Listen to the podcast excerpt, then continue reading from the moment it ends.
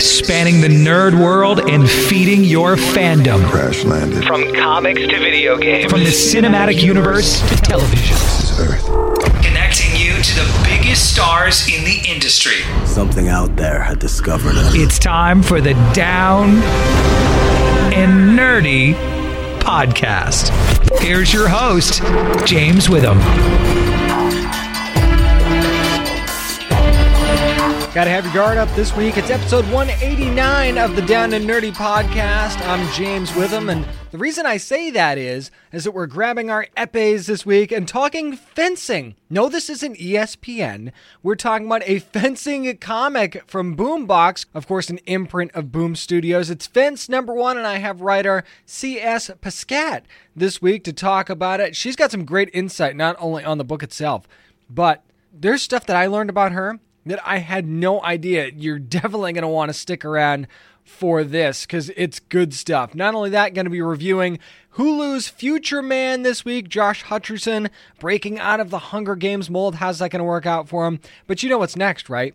Of course, it's a couple new comics. What we're reading on the Down and Nerdy podcast. This is writer Eric Burnham, and you're listening to the Down and Nerdy podcast. Fire up the laptop, the tablet, or drag out the long box, whatever you're reading on. It's time for what we're reading, and I'll be honest. Normally, when I review books, I like to go with what I think is the bigger title of the week and start from there. This week, it was really, really tough to decide what to start with, so I'm going to go with DC Comics and The Batman Who Laughs, number one. That's right, the metal tie in by James Tynion IV. Riley Rossmo does the art. Ivan Plascencia does the colors, and Tom Napolitano does the letters. Of course, shout out to the great cover by Jason Fabok and Brad Anderson as well. This story is one of the tie ins that I was looking forward to the most because The Batman Who Laughs has been so far my most intriguing new character of the entire metal tie in. And I was hoping that it would be a backstory book and it really is. And I got to tell you, this backstory, I'm not going to get into all the details because, of course, I'm not going to spoil the book. You know that by now. But I'm also not going to get into all the little details. But this really talks to the Batman Joker relationship really well. And it also it, it speaks to how your actions affect things going forward and unexpected consequences and things like that. And I think dealing with that, and we've seen this in DC books before, especially as it comes to Batman books, but this one really shows you how the dominoes can fall. And James Tynion the Fourth does such a great job of giving you every step in detail and being able to do that in a book that's basically 25, 30 pages is pretty crazy. You get to see everything as it's happening.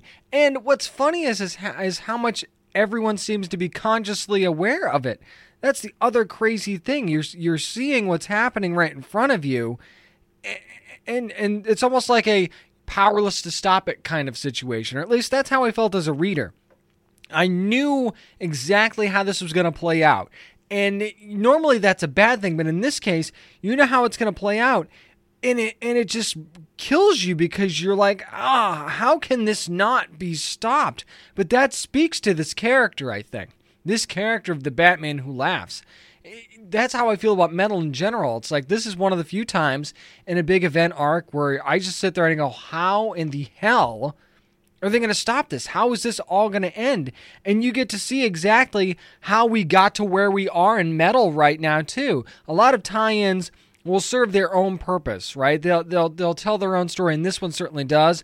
But this one also shows you exactly like, okay, yep, this is how we got here. This is why we are we are now, and just you don't beat it to death, but at the same time, you're giving me such great detail into this character and the demented mind of this character and the visuals as well. Riley Rossmo, probably the best artist you could have gotten for this book because there's a grittiness to Riley's art that just suits characters like this so well. And there's a couple of pages, again, not going to spoil this, but a couple of what I would call really tragic events that happen in this book.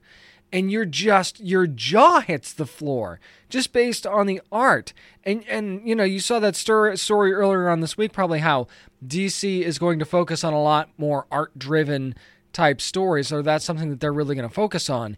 And that kind of plays out in this book. While James Tynion the Fourth's writing is excellent, you pair him with an artist like Riley Rossmo that can also tell a great story and lend itself to that.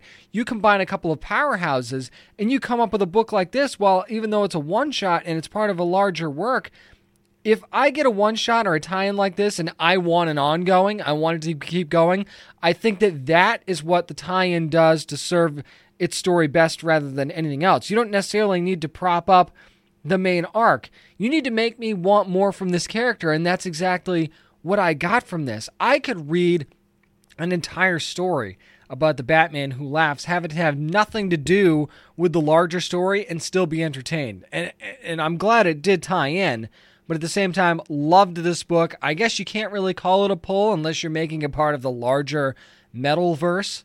I guess is the best way that I could put it. So buy the Batman Who Laughs number one from DC Comics. You will not be disappointed, especially if you've been intrigued as intrigued about this character as I have. Again, the reason why I struggled to decide which book to pick first is because Tomb Raider has a brand new story back at Dark Horse Comics Survivors Crusade. And the number one issue drops, and it's Jackson Lanzing and Colin Kelly who are writing. Had them on the show before, and ironically enough, for a Batman book from DC Comics. Ashley A. Woods does the line art, colors by Mike, Michael Atiyeh, and letters by Michael Heisler. Now, what I love about this story is that there's a narrative throughout the story from start to finish. Actually, several different narratives, and I won't spoil what it is or who it's for, but definitely it's it's Lara giving the Norton the narrative, and you see how it changes as the story changes, and I think that is just such a smart move. It, it gave feeling to the character of Lara Croft that I mean you know that's there from her, but to establish that from the beginning, knowing that this is going to be such a deeply personal crusade and story for Lara Croft, I think is it's just something that Jackson Lanzing and Colin Kelly have done so well in other stories for other publishers. And when I saw that they were going to be writing a Tomb Raider book, this is kind of what I expected. This is kind of what I knew was going to happen. First of all, they know how to handle strong female characters really, really well and prop them up. And that's exactly what happens here. And they didn't even have to do it with a whole lot of action, but man, the action that was in here just pops right off the page. There's one panel in particular let's see, I would say that this is about three quarters of the way through the book when you're starting to get into the meat of where she is and what exactly that she's doing that I was like, wow. And again, it just lends itself to how personal this is. I mean, she's she's looking for something, sure, because that's classic Lara Croft, right? But then you find out why she's doing what she's doing in an encounter with somebody later on in the book, and you're like, Oh, that's what we're dealing with. And that's when the hook completely gets in you.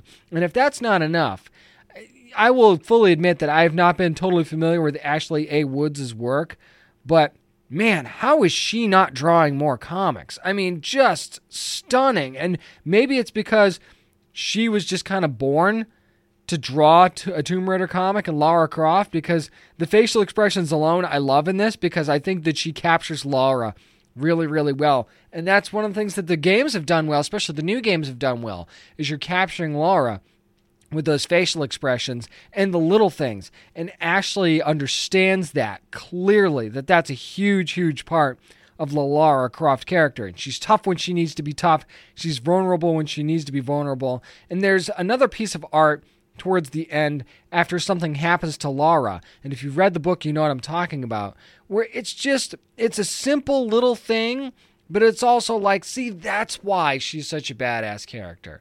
It's moments like that. So you just combine these things together and then you find out where this story's going, who's involved and why she's doing what she's doing. And I am all in. This is probably the best Tomb Raider comic that I've read in the last couple of years. And this is the sort of thing that I've been waiting for Dark Horse to do with the Lara Croft character and Tomb Raider comics, and I'm glad they got Jackson Lanzing and Colin Kelly to do that. This is another pull for me. It's been a good, good week. Add Tomb Raider Survivors Crusade to your pull box right now. Go to your local comic shop. You will not be sorry for sure. That's going to do it for what we're reading. Up next, So this week in Geektainment and my spoiler filled review of The Future Man. Next on the Down and Nerdy podcast. This is Riddle, and you're listening to Down and Nerdy Podcast. Well, you may never play video games the same way again. It's time for my spoiler filled ish review of Future Man. Of course, this is on Hulu, starring Josh Hutcherson and many, many others. And it's basically about a character named Josh Futterman, who's a janitor at a science lab who's trying to find a cure for herpes, which is funny enough. And he's the best at his video game, which t- ends up being a training simulator for a future disaster in which this cure for herpes kind of snowballs and becomes a cure for all disease and sort of destroys the world and so on and so forth. So that's kind of where the story picks up. And then you've got two other characters named Wolf, who's played by Derek Wilson, and Eliza Coupe, who plays Tiger, and they're sent back from the future to get their future man, who of course is Futterman, who they think is going to help them save the world in the future from the evil Dr. Kronish, who's played by Keith David. Now, again, I'm not going to pick apart every little thing about this show. I'm just going to go with what did I like and what did I not like and go from there. First of all, I will, you know, cards on the table. I'm only going to talk about the first eight episodes. This was a 13 episode series, and I do plan on finishing it, but I will say this from the get go. I felt several times like this show could have easily ended at six episodes at eight episodes. So I feel like they kept doing things in the story to lengthen it unnecessarily. That's not to say that I didn't like the show. I will get to more of that here in just a second. I just feel like 13 episodes, even though I haven't really gotten there yet, I kind of see where it's going already. I actually saw where it was going after like two episodes, and you could say whether or not that's a good thing or a bad thing based on that. But I feel like this is a story that really, really could have been wrapped up quicker, and I think might have served the show a little better if they didn't try to drag it out to as many episodes. And it's not that I was having a hard time getting through these episodes, it's only half an hour per episode, really. But at the same time, I'm going, okay, so how are they going to get 13 episodes out of this? Because I feel like we're already coming towards a conclusion here.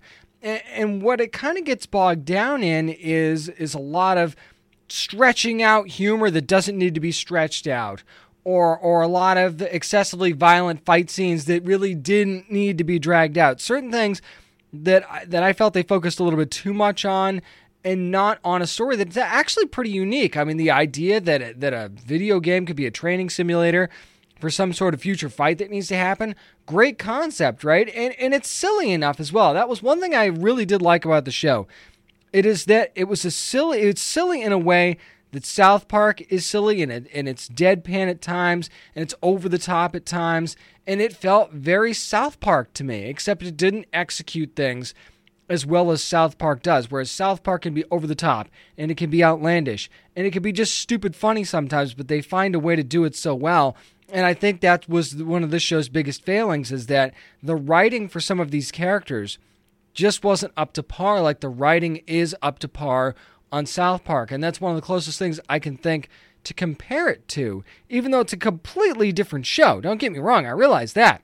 But I feel like some of these characters were only given but so much that they could do. Like one of the characters I, th- I felt they actually did really well with was Derek Wilson's character in Wolf. While he was deadpan and really gung ho, and he hates Futterman at first, and then he kind of grows on him, and and he you know comes to like him and things like that. There are things that happen with Wolf being such a fish out of water character in a mo- in in 2017, which is not a modern time for him at all, and the world is completely different like when they made him again spoiler filled guys so if you haven't realized that by now you're kind of out of luck. When they make him a chef and make him really love cooking that was hilarious for me for some reason. And when he's making the Kronish balls for the for that big party and gonna they're gonna try and get everybody sick and he takes it so seriously that was really really funny for me. So i almost feel like if they gave wolf a little bit more then and, and they let the care other characters evolve like they let his evolve I feel like it would have been better. And Eliza Coupe's character of Tiger, you see her be pretty standard, and she has a couple of fish out of water jokes as well, but they didn't quite land for me. As a matter of fact, I would say the first two episodes of this show really, really had me. I was engaged. I felt like I was laughing a lot. I felt like the story was really setting a good pace. And then I realized there was 13 episodes, and I'm going, okay, this just doesn't seem like it should be 13 episodes. And then I will admit, as I started watching more and I get towards episode eight, I found myself laughing less. I found myself, you know, not paying as close of attention as I normally would have if I was really, really into the storyline because I feel like I already figured it out and I already knew where it was going, and the jokes weren't funny enough to make me pay attention on a consistent basis. Now, that's that's not say I didn't laugh. There was an episode where I just didn't laugh at all. That's certainly not the case. I, I had a little bit of a laugh here and there in every episode, but you know, you can only do so many, you know, obscene jokes or bathroom humor or, or jokes about semen before you go, okay, you know, you, you do it so many times, you make it not funny anymore, right? You know what I mean? It's almost like, okay, not only do I see the joke coming, but all right, this is where, okay, I see what you're doing there. So that that's how we're going to do it. I completely understand that. Like like getting like getting Wolf high, that was funny, but then you see him do other things and it's like ah, well, it's pretty similar. You know, he's wigging out again. I'm not sure that this is funny anymore. There was one thing that I did think was consistently funny, even though it was the same thing over and over again, and that was the Futterman parents. Gabe Futterman, who's played by Ed Begley Jr., and Glenne Headly who plays Mrs. Futterman.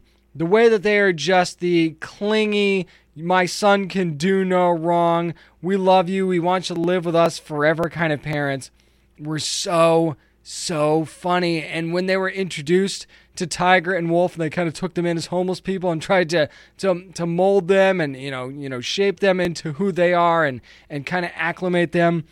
That was just so funny. I could have watched more of them and had them be more part of the story as well. And it's not to say that the story's not executed properly. I think that they're doing it exactly the way that they want to do it, but and you're trying to show the consequences of time travel. I get that. You know, the whole Detective Skarsgård thing, and he's got a vendetta, and everything that happened at the Futterman home when they went back there and things went awry. But that just didn't play off for me, and there's just so much time travel. There's so many time travel shows now, and so much dealing with the consequences of time travel. I see this one and I go, eh you didn't really execute that that well. And there was some video game humor in here like when when Wolf and Tiger are fighting, they're literally calling out the video game moves and they're a little bit over the top. That got a good smile out of me. There's discussions about, you know, movies like Back to the Future and they talk about how Super Mario Brothers is a ridiculous game, which it is not, by the way. Very funny the description that Josh Hutcherson gives, by the way, in in that joke. So I did think it was funny. Totally disagree with it, but definitely did think it was funny. I guess I felt like it maybe it would have been a disservice if they focused too much on that. But I I wanted more of that. I wanted more from this show of what I saw in the first couple of episodes. And I guess the first couple of ap- episodes bought me enough cred to want to stick with it and see what happens and see exactly how they're going to do this. And I mean, Haley Joel Osment's character, like he's an asshole, and you know that going in, and you know that he's a larger part of what's really going on here. And maybe he's the again, I'm only on episode eight. So this is something that I might find out later on. You know, maybe he's the guy that's been stirring the drink the entire time and they're and they're after the wrong dude. That's kind of where I'm at with this. And I will fully revise this review at some point if I'm wrong about that. I just feel like you're giving me twists just to keep me sticking around for 13 episodes instead of just telling me a complete story and ending it when it should be ended. So my biggest criticism of this show again is that I feel like it's just too many episodes. And I think that that's a failing that a lot of other shows do not do. I think Stranger Things season two was one episode too long. I didn't think that they had to have nine. I thought eight would have been fine, like it was last season. The Defenders was plenty long enough, and so on and so forth. Other streaming shows, when you're talking about shows that you binge watch and that you want to go all the way through, this one did not make me sit down and want to binge watch all 13 episodes at once. I know that's a high bar to set but it's been set by other shows and I didn't feel like it quite made it there. There were other characters here and there that were funny, and yeah, there was a whole Breaking Bad thing that that was pretty funny, but I don't even feel like they kind of did that right. The whole poking fun at things that everybody loves, things that's popular in culture, not even sure that it got there, and it wasn't sentimental enough either. I, I feel like this entire show could be summed up in that everything was just enough to keep me interested. It wasn't great, it wasn't terrible, it was good and enough to keep me interested. I'm not sure if that's good enough to make me want to watch, say, a second season of Future Man, but it's certainly good enough to make me want to finish it. I am going to finish it. I will eventually get to the end. Maybe the intro of next week's show, when I'm through with it, I'll, I'll revise this a little bit. But for now, don't feel like it should have been 13 episodes. I would have put it at eight condensed the story a little bit and made it end a little bit faster because I think that, I mean, if you're a fan of shows like this at all, you sort of see what's coming. And I kind of hope that a twist isn't so ridiculous that it makes me not want to watch the last couple of episodes of this show going forward. And not, not that I want to be right about it, I'd kind of like to be wrong. And, and, and make it do something go, oh, I did not see that coming. That makes the show better. But for now, I kind of see where it's coming. The humor wore on me as the episodes went on. There were a couple of good jokes here and there, but I really wished it could have stayed consistent as the first couple of episodes. I don't feel like since I didn't get all the way to the end of this, and I'm not really giving away too many spoilers, I don't really want to give a rating for this. I will say that, again, I will finish the first season, but a second season, I'd be a little on the fence on depending on where the story is going to go. So I'm not going to rate this one this week. Maybe I'll update it at the beginning of next week's show. That's going to do it for my review of Future Man on Hulu. But up next, there's plenty of nerd news to get to. We'll tackle it on the Down and Nerdy podcast. This is Tim Rozon from Wynonna Earp on the Down and Nerdy podcast. Time to plant a few happy trees because it's time for nerd news. In a true Deadpool fashion, the first trailer for Deadpool 2 was released, and it is a Bob Ross spoof. You see Deadpool in the Bob Ross wig doing a little painting, messing it up, and it, things are transforming, and, you know, Deadpool's giving his typical Deadpool jokes. But as far as new footage, we didn't really get a whole lot from the movie. I mean, you see some guns blazing. You do see Negasonic Teenage Warhead has her X Men outfit now, so no longer Colossus's kind of trainee. So we think that she's moved up a notch.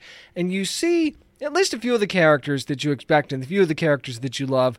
But we don't get a look at some of the others. You don't really get a sense of what this is going to be about or anything. It's just, hey, Classic Deadpool. You get to see that Thanksgiving poster that was released online not too long ago. That was a part of it at the very end. You don't really show a whole lot, but at the same time, you can't not look forward to this movie, right? It's going to be coming out on June the 1st, by the way, 2018. So it's remember the first release was in what, February? Now it's in the summer movie season, if there even is a movie season anymore. So Deadpool definitely moving up in the world. And again, not a whole lot to talk about here, but man am I looking forward to this. As far as the next trailer that came out this week, Rampage, which of course Dwayne The Rock Johnson is going to be a big part of that. It's going to be coming out on April the 20th, 2018. And I mean, if you play the Rampage game, which I did a lot on NES years ago, never thought in a million years that this would be a movie, but I guess when The Rock wants something, The Rock gets it. And you know, it's funny. Before I even get to the trailer itself, it's not like this movie doesn't have a lot of star power. You've got Jeffrey Dean Morgan, you've got Joe Manganiello, you've got quite a few stars in here. But at the same time, I mean, yeah, you've got the giant albino gorilla, and it's a it's going to be a gene manipulation thing. You know, they started out as regular sized animals, they touch something, and then all of a sudden they start to become huge. They start to alter. It starts to alter their personalities, stuff like that. It's almost like the Tetch virus from Gotham, right? That's ex- uh, except that when they got the Tetch virus, they didn't grow by like five or six times their normal size. So it's very similar to that. And then basically, what I saw from this trailer is that it's San Andreas with giant animals because you know that San Andreas it is this it's the same people that may are making Rampage, and of course the same star, Dwayne the Rock Johnson. There's even a scene in this trailer where you see him get ready to take off in a helicopter, and then he can't, and there's a joke about it. But I'm I'm thinking that I, I almost felt like I was watching the trailer for San Andreas, and I'm like, oh, there's the giant gorilla. Oh, there's the giant wolf. There's the giant crocodile. Here's the other thing: Did you show too much? in this first trailer? I think you kind of did. You, I mean, the giant gorilla, show me that. But give at least wait until the second trailer to show your second giant animal. I don't even want to call them monsters because, I mean, I guess they are. And then you see the Easter egg to the video game where it's like, yay, they're tearing up the buildings and they're smashing things to pieces, which was the basis of Rampage in the first place. But I, I will give it this. It's at least trying to give you something substantive because you see that, you know, Dwayne The Rock Johnson's character, Davis Okoye, loves animals. He's taking care of them. The, the gorilla George, who actually is one of the, grows up to be one of the monsters, you know, he doesn't want them to kill him, but it seems like the government wants to. And that's one of the things he's, he wants to try and stop this, but he also wants to try and protect his friend. And there's even a line where the guy says, You like animals more than people. And then he says, Yeah, I do. And you know, some of the Rocks movies are like this, you know, some forced humor. Yeah, there's going to be plenty of action, there's going to be plenty of guns blazing and cool technology. But, I mean, I don't know if this is something we really needed. I mean, I kind of felt that way when this was announced. Will it look cool? I'm sure that in, in a lot of respects, yeah, it's going to look cool. But uh, again, it's just not something that I feel like I need to see. I obviously will, so I can review it for you guys. But at the same time, no, I don't think we really needed a Rampage movie. Sticking in the movie realm, you know the Justice League is out. Going to be giving you my spoiler filled review next week, but there's a little bit of news that has been kind of on again, off again, and USA Today is reporting this that Ben Affleck's future as Batman once again up in the air, and he's contemplating reprising his role in The Batman, which is going to be done by Matt Reeves. But he actually wants to have a quote, cool way to segue out of playing Batman. Now, nothing goes on forever, right? No actor plays the same role in all these movies. You know, Marvel's been very, very lucky to have all of their stars back in all of their movies to this point, and they've locked them up and they've done that. And, they and DC didn't really do that with their universe. They didn't really lock up any of their actors and actresses. I mean, they didn't even have Gal, have Gal Gadot signed up for Wonder Woman 2 until the last minute. So it's not like they've inked Affleck to like an eight picture deal or like give him the Sebastian Stan deal that Marvel gave him for Winter Soldier. I, I, I have loved Affleck as Batman, but I could I could see any number of other actors taking up that role. And it wouldn't be the first time. I mean, granted, when Michael Keaton left the role years ago, he definitely left some big shoes to fill. I thought Val Kilmer actually did a pretty darn good job. And then you've got the debacle that was George Clooney, and then Christian Bale when they decided to reboot the universe. I'll be honest. This it's not like life will end if Ben Affleck is not playing Batman anymore. And I don't think Ben Affleck was ready for the criticism that was going to come from Batman versus Superman and some of these DC movies. I thought that he was just going to be like, hey, it's cool. I'm playing Batman. Everybody's going to love me. And yeah, while they loved him, they didn't love the movie. And as a filmmaker, and that's what Affleck has become, as a filmmaker.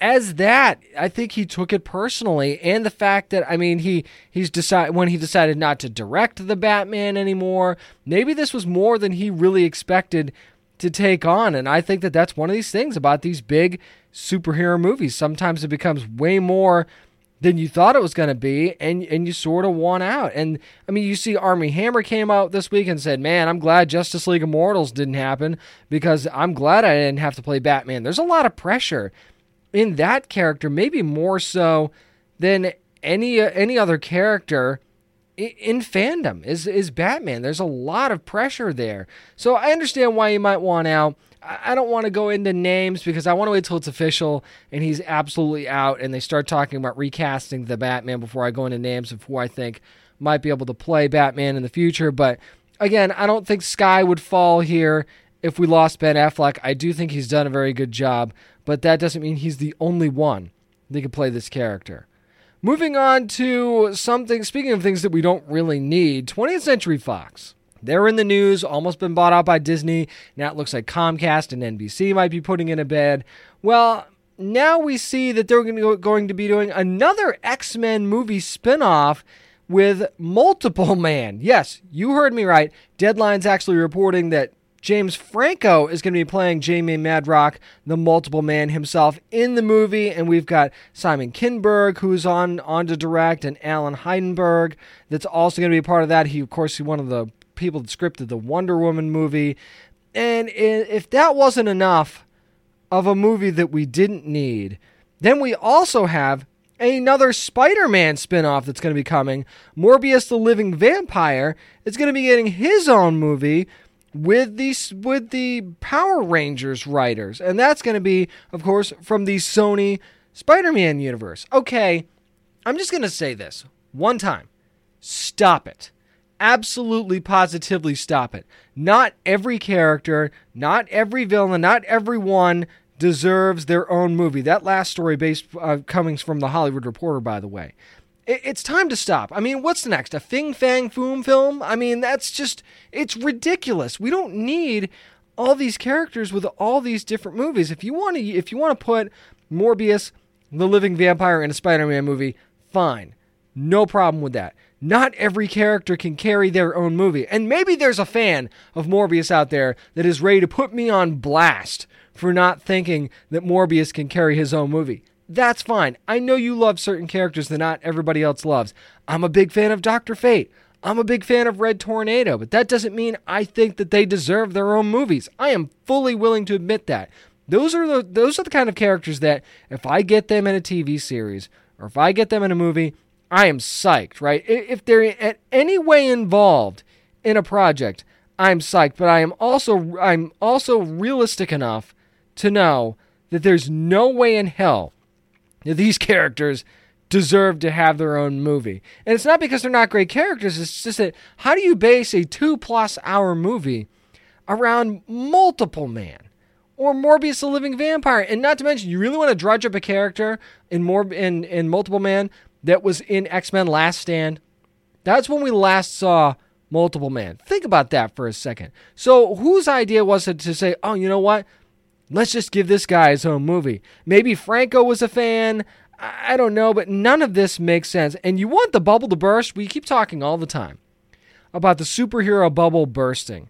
You know what's going to make that happen? Making movies like this because they're going to stop making money because the general public, who I've said a million times on this show, the general public has to care about these movies too. It's not just for us guys. The general public cares. We get more of these movies. We get what we want if these movies make money and people go to see them, not just us, okay? That's one of the things that we need to happen. James Franco's not a big enough of a star, not a big enough draw for people to go see a movie about a comic book character just because he's in it. And and, and I know they're probably going to shoot for the moon to get somebody to play Morbius the Living Vampire to try and get people to see that movie.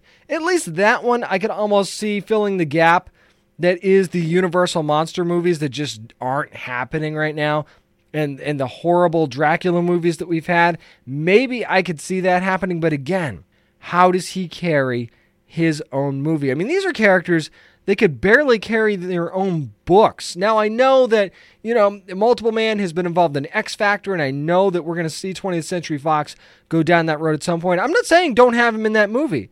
I'm just saying why on earth do we need to give them their own movie? Makes no sense to me. I don't know. I don't know why we need this. And, and I'm going to keep on the same kind of theme. Other things that we may or may not need Lord of the Rings, I'm sure you heard it by now, getting a TV series, a multi season order at Amazon. And that's according to multiple sources. And it's official now. This is actually happening. And it looks like we're going to see stuff that's, that's kind of bridging the gap between the Hobbit movies and Fellowship of the Ring. They're also talking about possible spin offs. There's nothing that's really set in stone on this. I mean, it could be like a Game of Thrones where they decide to do multiple spin offs. Maybe you have the first season of the show go on before you decide, okay, this is a spin off that I want to do. But here's the thing I love the Lord of the Rings trilogy. I'll even say that I liked the Hobbit movies. I know I'm in a minority there. Uh, of course, I was more of a fan of the animated Hobbit movie but that's just me. I'm just, I love this story. But at the same time, I feel like this is a story that's been told and been told very, very well. I have not felt like I was left longing for anything in these stories. And, and I don't mind the video game. Shadows of Mordor, Fine, do that. Tell a different story. Do it in a video game. Video games are just a different entity, okay? A series, I mean, of course I'm gonna watch it because I'm a fan. I'm just worried that you know, you at some point you cheapen it, don't you? And and that goes with spin-off movies as well. At some point you're cheapening the main story. I mean, you could say this for Star Wars, you could say this for Spider Man, you could say this for a lot of things. Some of the movies are going to end up being good and shows and stuff like that, some of them are not. But if you just keep doing it over and over and over again, it's not special anymore if you do it all the time, kind of thing. You know what I mean? So, this is something that I really hope is good. I really, really do. But again, I don't feel like there's a part of the story that needs to be told anymore. It's different with Star Wars too, because Star Wars has had novels to, that, that have gone off and, and created canon on their own and continued canon. There are so many of those stories that could be told. Lord of the Rings has been a classic story for years, and I'm fine with letting that sit there. I don't need any more Lord of the Rings, but if it's great, I'll shut my mouth and praise it just like you guys will. Because if it ends up being great, I'll shut my mouth and love it. So we'll just have to see what happens. One more story I want to talk about, and that is Hitman, a game that I love. I've talked about this before. Well, they are going to bat one more time with Hitman, but this time as a TV series. Hulu's picked it up. It's going to be from John Wick writer Derek Kolstad. And I got to say this, according to Deadline, by the way, this story, I have to say that I think that this is what they should have done with Hitman Agent 47 all along. I understand wanting to make movies, movies tend to make more money. Cool, understandable. But this is a character in a series that can really be done on TV, especially as a binge watching type of thing. This is something you could tell standalone stories, just like the games. The games did follow some sort of a pattern, but at the same time, we're able to tell standalone stories and have different villains and have different antagonists pop up every now and then. You could even do a villain of the week kind of thing, even though, you know, it's very, Agent 47 is very much an anti hero. You could call him a villain, whatever you want to call him. He is a compelling enough character to warrant doing something like this. And then you end up with somebody that was part of the John Wick movies, and I think you've got a good pairing here. I think you've got somebody who's going to be able to understand 47, understand the lineage of the character, understand the source material that came before it, but at the same time, I'm not married to the source material from Hitman. If you want to tell an origin story like they're doing in the in the comics with Dynamite right now, the birth of the Hitman story, if you want to do something like that, fine. If you don't, you just want to pick it up where he's already 47 and he's already been being given contracts and stuff like that, and he's making that turn with Diana where he's trying to, to trying to go against the agency. I'm fine with that too. Just make it good, make it interesting, and don't make it too much like the game. I think that that's one of the failings of some of the of the of the movies is that you almost trying to make it too much like the game at certain points, and then at other points we're like, you know what, we're just gonna do what we want and screw the game. So this is something again I think works perfect for TV. This is one I actually am looking forward to coming because this is something I think could be done really well. That's going to do it for Nerd News this week. Up next, we're going to take up some fencing with fence number one from Boombox and Boom Studios. C.S. Pacat, writer, going to be joining me next on the Down and Nerdy podcast. This is writer James Asmus, and you are listening to the Down and Nerdy podcast. Well, it's time to raise our epees and en garde because Boombox released a very, very unique book, to say the least, called Fence this week, and I just happen to have the writer with me at CS Pacat. Thank you so much for joining me this week. Oh, thanks so much for having me. Please tell me I pronounced that right because I can't tell you how many times I, I butcher names on this show. it's pronounced Pacat, but um, Pacat. It gets lots of different See, variations. So. Every time, I swear. But I mean, anybody that listens to this show knows that about me anyway. But so let's dive into this book now. I guess the first question that I think anybody would ask is why fencing. So um, I fenced when I was in high school. I love the sport and I'd always sort of had half a mind that it would make a really great setting for a story. And then I think I went to live in Japan. I lived there for about five years. And as I'm sure you know, um, sports comics are just super popular over there, and I got really into them. But fencing was still unexplored. And um, I started talking with Dafna at Boom and sort of floated the idea with her. and she was really excited. And I think um, not only is there so, like fencing so psychological, it's a like a one-on-one combat sport. It has a strategic chess-like element, and any slightest slip of concentration can win or lose you the match. So it's it's very dramatic and exciting. And I think it's also really like it's quite visual. Like it's like beautiful silhouettes and often quite striking poses as well. So it just seemed very suited to a comic.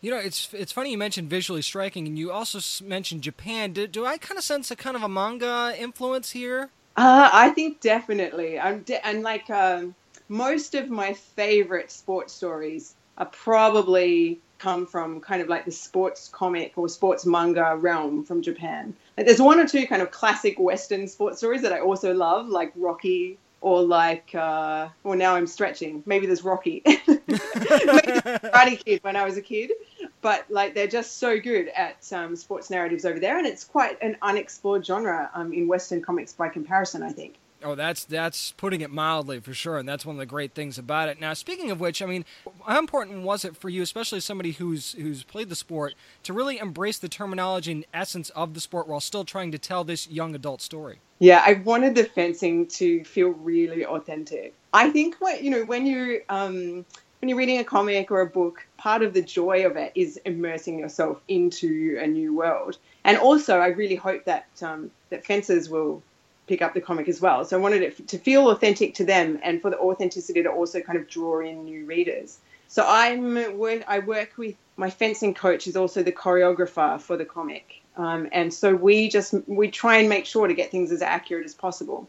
Um, we choreograph the scenes first, and then we'll often we'll fence them out together, uh, and then film our fencing from multiple angles to provide uh, visual reference um, for Johanna, um, our amazing artist. And just in that way, I hope that it just feels very grounded in the real. Like you mentioned manga before, and my favorite manga, sports manga, are the ones that f- feel authentic. Maybe I like less the ones where they're uh, ostensibly about tennis, but everyone's doing wild attacks called kind of like I don't know, laser beams from my eyes attack or.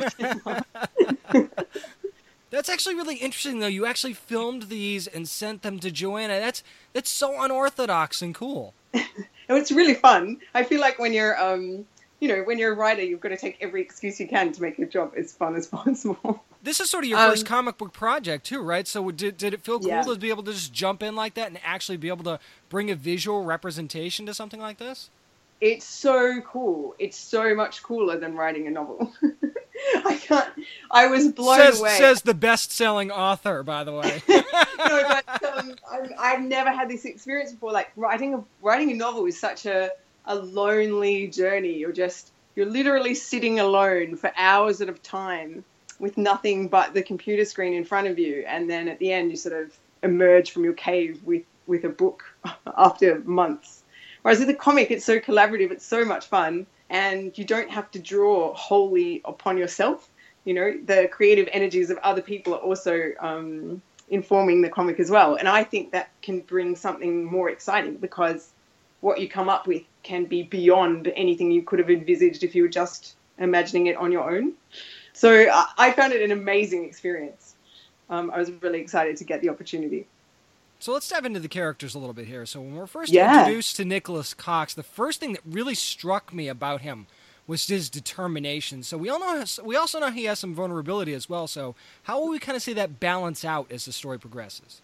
Right. One thing that I really love about Nicholas is his determination. He's definitely an outsider protagonist, um, and he's trying to break into quite a, a, world that's quite closed off to him, but that he yearns to join. And uh, his reasons for wanting to fence are really personal as well. I think that's where some of the vulnerability comes from too. So there's because there's quite a lot on the line for him emotionally. So as the story progresses, um, we'll kind of see his we'll, we'll see, I guess, where his determination will take him, how far it will take him but uh, hopefully, you know, he's um, he's about to join his new school, so he's going to pick up friends and rivals along the way. Um, we'll meet a cast of characters that will interact with him in interesting ways. Yeah, it's interesting that you say that because one of the things that I you- I love that you did in this first issue, and, and I mean to say that he isn't welcomed is an understatement. I think. now, it, it would have been easy to kind of follow that trope of having one person accept him, but you decided not to do that. How much of that really kind of runs parallel to the family backstory and the stuff that happens with his dad that we find out about him in this first issue? I have to say that for Nicholas, like uh, in a way, there's some elements of his story that are quite personal because I was definitely a scholarship student to quite a how can I say? Do you have the word like preppy? Oh yeah, America? that's that's prevalent here. Yes. yeah, quite a quite a kind of like a posh kind of snobby um, uh, high school. So I kind of know the feeling, and but I think we can all relate to the feeling where you kind of like step into a room and you're like, oh my gosh, there's no one Oh quite yeah. like. I Yeah. feel like a bit of an outsider. So that's Nicholas's experience, and you know I didn't want to make things too comfortable for him, but um, I think part uh, like at the center of his character, he's really like he's seeking a connection to family, really, and that's what drives him to fencing, and hopefully that's what he'll go on to hopefully find um, at his school. You know, a circle of friends, a kind of found family, I suppose, um, when he gets there. I'm talking to C.S. Pacat, who is the writer of Fence Number One from Boom Studios and Boombox, which of course is available now. Now, we were talking about Johanna the Mad here not too long ago. Kind of the perfect choice to draw this book. So, uh, given what we She's so good. she really is. So, given what kind of what we were talking about a couple minutes ago, what was your first reaction when you saw those first few panels that we sent back to you? Especially since that's not really something that you're used to as an author. Oh my gosh, I was so excited. I have been her fan for years. Just a fan of her fan art. She like um she drew this piece of fan art of um Mulan, uh, you know the movie, and it was like a modern day Mulan. It was just really slick and cool. This kind of kind of cool tomboy um Mulan you know, with a hat on backwards and like in a very androgynous t-shirt and I was just like, oh my gosh, I've just got a crush on this version of Mulan, like instantly. And when uh, I heard, like, uh, when we started talking about who might come on board as an artist, Johanna's n- name instantly came up, and as someone that my editor had been keen to work with as well. And then I was on tenterhooks. I was like, is she going to be available? Will she have time to do the project? And then um, the first pages that I saw uh, of hers, I was just completely blown away. She's so good at characterization. I think she can just she can just capture moments and um, so perfectly that there's just I don't know. It gives them a really iconic feel. So the characters feel very kind of iconic. I think um, she's really brought them to life and given them each really their like this superb individuality. I really love it. It's funny because without spoiling anything, there's a moment between Nicholas and Seiji at the end of their match in the book that I think was probably her best few panels. I'm sure you know which which moment I'm talking about. And it really I thought brought out both of their characters so well just in a short amount of time. Yeah, she can capture so much in one panel. And I think as well, she's so good at setting up. I, I, I almost don't know how to describe this, but like within the panel, the artwork feels really tense. Like she captures mm-hmm. moments at, at their most kind of tense and interesting when the kind of most amount of drama is implied. And I just, yeah, I think it looks superb. The first artwork that she ever sent through was actually the shot of um, Nicholas walking into the locker rooms. And Ooh, all that the was boys tense. kind of giving him a side eye. And it just had such a great, almost like mean girls quality to the boys' reaction. Oh, that that's a perfect yeah, way to describe like- it actually. Yeah, yeah. Oh wow! Now we actually haven't talked about Seiji yet, so we know little about him based on this first issue, other than how awesome he is at fencing. So, but that kind of leaves he leaves a lasting impression on this issue at the same time. So, without spoiling anything, when will we learn a little bit more about him, and how would you describe him? I would describe him as well, he's a fencing prodigy, and um, he's definitely the one to beat. Everyone wants to either beat him or be him, I think, everyone on the fencing scene. Uh, but no one can beat him because he's just so much better than everyone else. Uh, he's been training since he was a small child. He he's the seemingly effortless perfectionist, but of course there's a lot of effort that goes on behind the scenes. And uh, I think because of that, he gives quite an initial impression of being like almost aloof or impenetrable. But as the comic goes on, we're going to learn a little bit more about him. We'll learn. Uh, oh, I'm not sure how much I can say without spoilers, but we'll learn uh, why he's at the school that he's at, and we're going to kind of learn a little bit about his backstory and his his reasons for fencing as well. Believe me, I'm I'm patting myself on the back now, not talking about the the big reveal at the end. Which, if you read Fence Number One, you'll understand what I'm talking about. So so we'll be hush hush on that, and we'll talk about this. You're well known for your Captive Prince trilogy and, and just an amazing series that you've written. So who would you say would be a better fit in a royal type of atmosphere, Nicholas or Seiji? Definitely Seiji. I think Nicholas would find that really tough going. Nicholas is the guy. I, th- I think we can I'd all identify with Nicholas because Nicholas is the guy who doesn't know which fork to use. You know, at the table. Oh yeah. and that's the guy you kind of root for often, you know.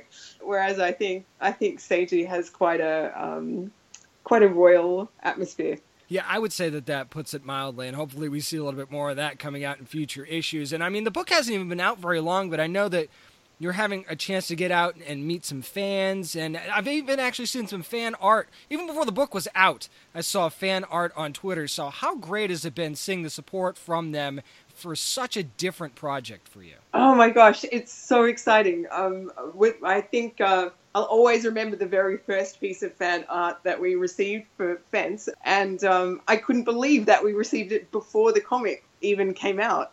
Um, but I think that there was something about the characters that, that people were responding to even before they kind of read the story, which was amazing and they're so like fan artists are so talented, man. They're so they're just incredible. It's a really amazing feeling when um, you kind of it feels like like a almost like um, just very special to have someone else's creativity interact with your own with your own work. Yeah, so yeah, it's been amazing. Um, and then once the comic was released as well, then there there was sort of even, even more fan art came after that. So yeah, really wonderful.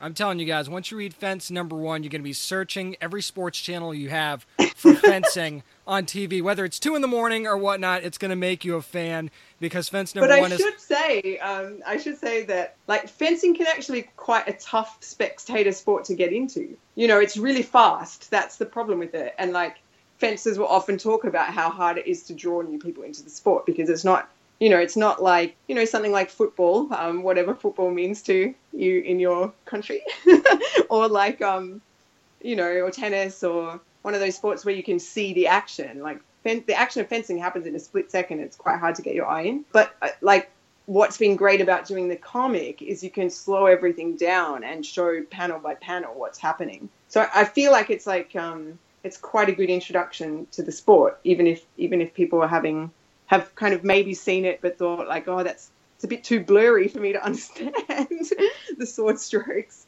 Yeah. I feel like even more of a reason to go get Fence number one from Boom Studios, and every week after that, just add it to your pull box because you're definitely going to be hooked. It's writer C.S. Pacat. Thank you so much for joining me this week. Thanks, James. That was great.